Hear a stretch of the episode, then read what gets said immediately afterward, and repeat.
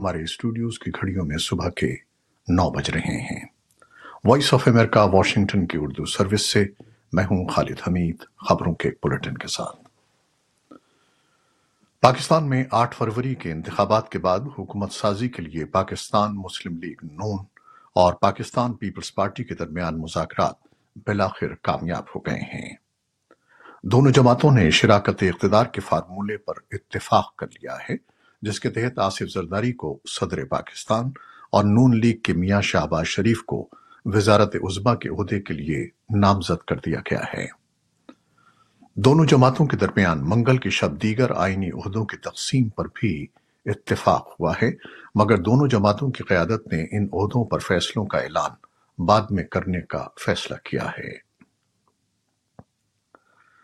اسلام آباد high court نے عمران خان کی ایک سو نوے ملین پاؤنڈ کرپشن کیس میں درخواست ضمانت سماعت کے لیے مقرر کر دی ہے۔ احتساب عدالت نے عمران خان کی درخواست ضمانت مسترد کی تھی۔ عمران خان اس وقت جوڈیشل ریمانڈ پر جیل میں ہیں۔ روس کے پاکستان میں سفیر البرٹ خوریف کہتے ہیں کہ اسلام آباد نے ماسکو کو یقین دہانی کروائی ہے کہ کوئی تیسرا فریق یوکرین کو پاکستانی اسلحہ فراہم نہیں کرے گا۔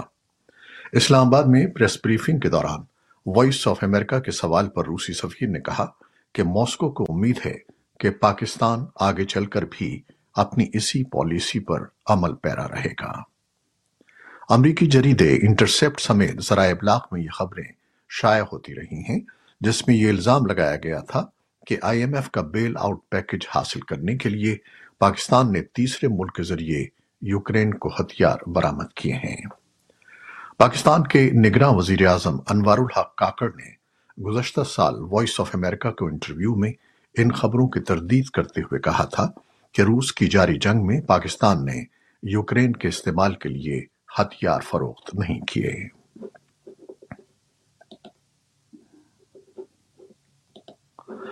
انسانی حقوق کے کارکن ہدایت لوہار جنہیں سولہ فروری کو نامعلوم حملہ آوروں نے لاڑکانہ کے قریب ضلع قمبر شہداد کوٹ کے علاقے نصیر آباد میں فائرنگ کر کے قتل کر دیا تھا۔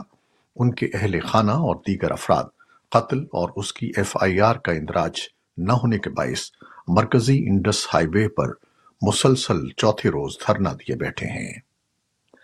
ہدایت لوہار کی بیٹی اور انسانی حقوق کی کارکن سورٹ لوہار نے وائس آف امریکہ کو بتایا کہ police S H O Qambar Shahdadkot کے خلاف ایف آئی آر درج نہیں کر رہی ہے، جسے وہ قتل کیس کا مرکزی ملزم سمجھتی ہے۔ وائس آف امریکہ نے قمبر شہداد کوٹ کے سینئر پولیس افسر ایس پی کلیم ملک سے مقدمہ درج نہ کرنے پر ان کی رائے جاننے کے لیے رابطہ کیا، تاہم انہوں نے بتایا کہ وہ میٹنگ میں مصروف ہیں۔ دوسری جانب، human rights commission of Pakistan کے چیئر پرسن اسد بٹ نے قتل کی مذمت کرتے ہوئے کہا ہے کہ ایف آئی آر درج کرانا مقتول کے خاندان کا آئینی حق ہے۔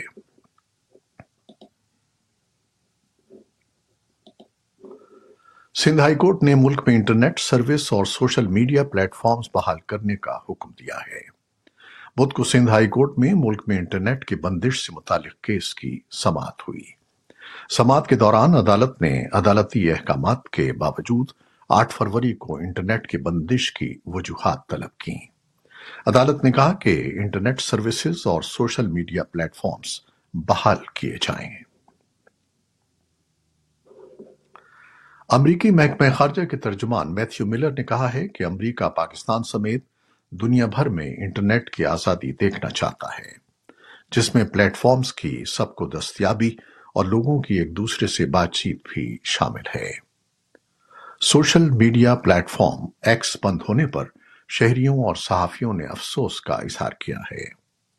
ترجمان میتھیو ملر نے منگل کے روز بریفنگ کے دوران پاکستان کے انتخابی عمل میں مبینہ دھاندلی کے سوال پر اپنے رد عمل میں کہا کہ پاکستان اپنے قوانین اور طریقہ کار کے تحت شفاف تحقیقات کرے۔ انہوں نے کہا کہ ایک بار پھر میں پاکستان کے اندرونی معاملے پر بات نہیں کرنا چاہتا اور میں اس بات پر زیادہ یقین رکھتا ہوں کہ یہ پاکستان کا اندرونی معاملہ ہے۔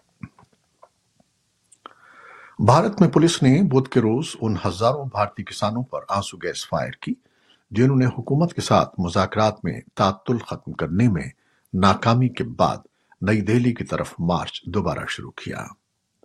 یہ مظاہرے بھارت میں ایک اہم وقت پر کیے جا رہے ہیں، جہاں آنے والے مہینوں میں قومی انتخابات ہونے والے ہیں اور وزیر اعظم نریندر مودی کی پارٹی کو مسلسل تیسری بار اقتدار میں آنے کی توقع ہے۔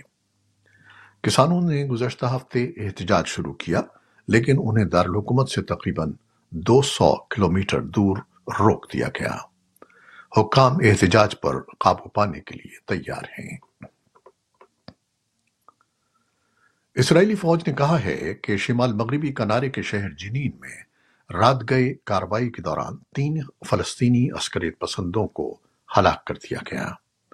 فلسطینی وزارت صحت نے اسرائیلی کاروائی میں کم از کم ایک ہلاکت کی تصدیق کی۔ فوج نے ایک بیان میں کہا کہ جنین شہر میں انسداد دہشت گردی کی ایک مشترکہ کاروائی میں آئی ڈی ایف نے چودہ مشتبہ افراد کو گرفتار اور تین کو ہلاک کر دیا۔ دوسری جانب شامی سرکاری میڈیا کے مطابق شام کے دارالحکومت پر اسرائیلی حملے میں کم از کم دو افراد ہلاک ہو گئے۔ شامی آبزرویٹری فار ہیومن رائٹس نے کہا کہ دمشق میں ایک رہائشی اپارٹمنٹ پر اسرائیلی فضائی حملے میں دو افراد ہلاک ہوئے۔ سرکاری ٹیلی ویژن نے بھی اس خبر کی تصدیق کی ہے۔ چین نے خبردار کیا ہے کہ غزہ میں فوری جنگ بندی کا مطالبہ کرنے والی سلامتی کونسل کی قرارداد کو ویٹو کرنے کے امریکی فیصلے نے تنازع کو اور بھی خطرناک صورتحال میں دھکیل دیا ہے۔ واشنگٹن نے منگل کے روز الجزائر کی طرف سے تیار کی گئی اقوام متحدہ کی سلامتی کونسل کی قرارداد کو ویٹو کر دیا، جس میں جنگ زدہ غزہ میں فوری طور پر انسانی بنیادوں پر جنگ بندی اور سات اکتوبر کے حملوں میں اغوا کیے گئے تمام یرغمالیوں کی غیر مشروط رہائی کا مطالبہ کیا گیا تھا۔ اقوام متحدہ میں واشنگٹن کے سفیر لنڈا تھامس گرین فیلڈ نے ووٹ کو خام خیالی اور غیر ذمہ دارانہ قرار دیا، کیونکہ اس سے غزہ میں یرغمالیوں کی رہائی کے لیے مذاکرات خطرے میں پڑ سکتے ہیں۔ واشنگٹن نے اس بار اپنا مسودہ پیش کیا، جس میں اسرائیل اور حماس کے درمیان یرغمالیوں کے معاہدے کے بعد عارضی جنگ بندی کا مطالبہ کیا گیا ہے، جبکہ رفع میں شہری تحفظ کے بغیر اسرائیلی زمینی حملے کو مسترد کیا گیا ہے۔ امریکی وزیر خارجہ اینٹنی بلنکن بدھ کے روز برازیل کے صد، لوئزانا سیولو دا سلوا کے ساتھ بات چیت میں اور گروپ آف ٹوینٹی کے اپنے ہم منصبوں سے ملاقات کے لیے برازیل پہنچے ہیں۔ محکمہ خارجہ نے کہا کہ بلنکن برازیل کی جی ٹوینٹی صدارت کے لیے امریکی حمایت اور دونوں ممالک کے درمیان سفارتی تعلقات کے دو سو سال کی یادگاری تقریبات پر زور دیں گے۔ ایران نے کہا ہے کہ گیس پائپ لائنوں پر ہونے والے دو حملوں میں اسرائیل کا ہاتھ ہے، جس نے گزشتہ ہفتے کم از کم تین صوبوں میں سپلائی کو متاثر کیا، تاہم کوئی جانی نقصان نہیں ہوا۔ وزیر طویل جوادو جی نے کابینہ کے اجلاس کے بعد صحافیوں کو بتایا کہ ملک کی گیس لائنوں میں دھماکہ اسرائیل کا کام تھا۔ انہوں نے مزید کہا کہ سازش ناکام بنا دی گئی۔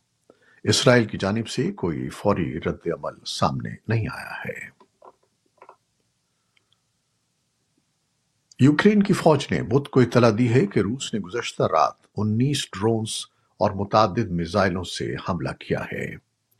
یوکرین کی فضائیہ نے کہا کہ ملک فضائی دفاع نے انیس میں سے تیرہ ڈرونز کے ساتھ ساتھ چھ میں سے ایک میزائل کو مار کرایا۔ پینٹیگون نے کہا کہ امریکی وزیر دفاع لائٹ آسٹن اور یوکرین کے وزیر دفاع رستم اوموروف نے منگل کو ایک فون کال میں میدان جنگ میں ہونے والی پیش رفت پر تبادلہ خیال کیا۔ پینٹیگون کی ڈپٹی سیکرٹری سبرینا سنگھ نے ایک بیان میں کہا کہ آسٹن نے تقریباً پچاس اتحادیوں اور شراکت داروں پر مشتمل اپنے اتحاد کے ثابت قدم رہنے کے عزم کا اعادہ کیا اور کہا کہ وہ یوکرین کی حمایت جاری رکھیں گے۔ روس کی سرکاری خبر رساں ایجنسی تاس کے مطابق روسی اپوزیشن رہنما الیکسی ناوالنی کی والدہ نے آرکٹک شہر سالخارڈ کی ایک عدالت میں ایک مقدمہ دائر کیا ہے، جہاں حکام کی جانب سے ان کے بیٹے کی لاش کو ان کے حوالے کرنے سے انکار کر دیا گیا ہے۔ نیوالنی کی والدہ ہفتے کے روز سے اپنے بیٹے کی لاش کو واپس لینے کی کوشش کر رہی ہیں۔ انہوں نے منگل کو روسی صدر ولادیمیر پوٹن سے اپیل کی تھی کہ وہ ان کے بیٹے کی باقیات کو ان کے حوالے کر دیں تاکہ وہ اسے وقار کے ساتھ دفن کر سکیں۔ اقوام متحدہ کے ماہرین کا ایک پینل بین الاقوامی برادری سے مطالبہ کر رہا ہے کہ وہ افغانستان میں طالبان جیسی حکومتوں کے تحت خواتین اور لڑکیوں کے ساتھ روا شدید جبر کو اجاگر کرتے ہوئے جنسی امتیاز کو انسانیت کے خلاف جرم کے طور پر تسلیم کرے۔ اقوام متحدہ کے انسانی حقوق کے ادارے سے وابستہ امریکہ، چین، اٹلی، یوگنڈا اور سربیا کے ماہرین کے پانچ رکنی گروپ کا کہنا تھا کہ یہ اقدام پہلے ہی التبا کا شکار ہو چکا ہے۔ ماہرین نے اقوام متحدہ کے جنرل اسمبلی کی چھٹی کمیٹی پر زور دیا کہ وہ آرٹیکل دو میں صنفی امتیاز کی شق کو شامل کرنے پر غور کرے جو انسانیت کے خلاف جرائم کی روک تھام اور سزا سے متعلق ہے۔ اقوام متحدہ کے ادارے یونیسکو کا کہنا ہے کہ دنیا کی چالیس فیصد آبادی کو اپنی مادری زبان میں تعلیم تک رسائی حاصل نہیں ہے اور بعض خطوں میں یہ شرح دگنی ہے۔ ہر سال اکیس فروری کو مادری زبانوں کے عالمی دن کے موقع پر یونیسکو کا کہنا ہے کہ مختلف زبانوں اور ثقافتوں کے حامل معاشرے اپنے لسانی ورثے کو محفوظ کر کے ہی برقرار رہ سکتے ہیں۔ تاہم، یونیسکو نے مادری زبانوں کے دن سے متعلق اپنے پیغام میں کہا ہے کہ دنیا میں زبانوں کے خاتمے کے باعث ثقافتی تنوع خطرے میں ہے۔ آئیفل ٹاور آج مسلسل تیسرے دن بھی سیاحوں کے لیے بند رہا۔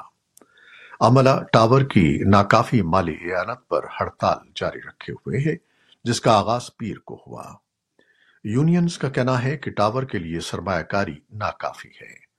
ٹاور کے آپریٹر نے ٹکٹ ہولڈرز کو مشورہ دیا ہے کہ وہ آنے سے پہلے اس کی ویب سائٹ چیک کر لیں یا اپنا دورہ ملتوی کر دیں۔ آپریٹر نے کہا کہ ٹکٹ ہولڈرز کو معاوضہ دیا جائے گا۔ دو ماہ کے اندر آئیفل ٹاور پر یہ دوسری ہڑتال ہے۔ اور لندن کے مشہور بی ٹی ٹاور اب ایک لگژری ہوٹل بننے کے لیے تیار ہے۔ ایک سو ستتر میٹر لمبی اس عمارت کو ایم سی آر ہوٹلز نے تین سو سینتالیس ملین پاؤنڈ میں خرید لیا ہے۔ یہ ٹاور انیس سو ساٹھ کی جنگ کے بعد کی بحالی کی علامت ہے۔ سولہ سال تک یہ شہر کی سب سے اونچی عمارت رہی اور انیس سو چوراسی تک یہ پوسٹ آفس ٹاور کے نام سے مشہور تھی۔ حالیہ برسوں میں یہ اپنے تین سو ساٹھ degree L E D display کے لیے زیادہ مشہور ہوا۔ جہاں بڑے واقعات جیسے شاہی بچوں کی پیدائش اور کھیلوں کی فتوحات کے بارے میں پیغامات نشر کیے جاتے ہیں۔ یہ تھی وہ خبریں جو فیس بک لائیو پر ہم نے آپ کے لیے پیش کی ہماری ویب سائٹ، یوٹیوب اور پوڈ کاسٹ پر یہ بلیٹن آپ کے لیے پوسٹ کر دیا جاتا ہے۔ آپ ہمارے بلیٹن کو شیئر کرتے ہیں اور اپنے کمنٹس میں اپنی محبتوں کا اظہار کرتے ہیں، جس کے لیے ہم آپ کے بہت ممنون ہیں۔ اپنی ان کاوشوں کو جاری رکھیے گا۔ نیوز پروڈیوسر آئزہ عرفان اور نیوز ایڈیٹر بہجت جیلانی کے ساتھ خالد حمید کو اب اجازت دیجیے گا۔ اللہ حافظ۔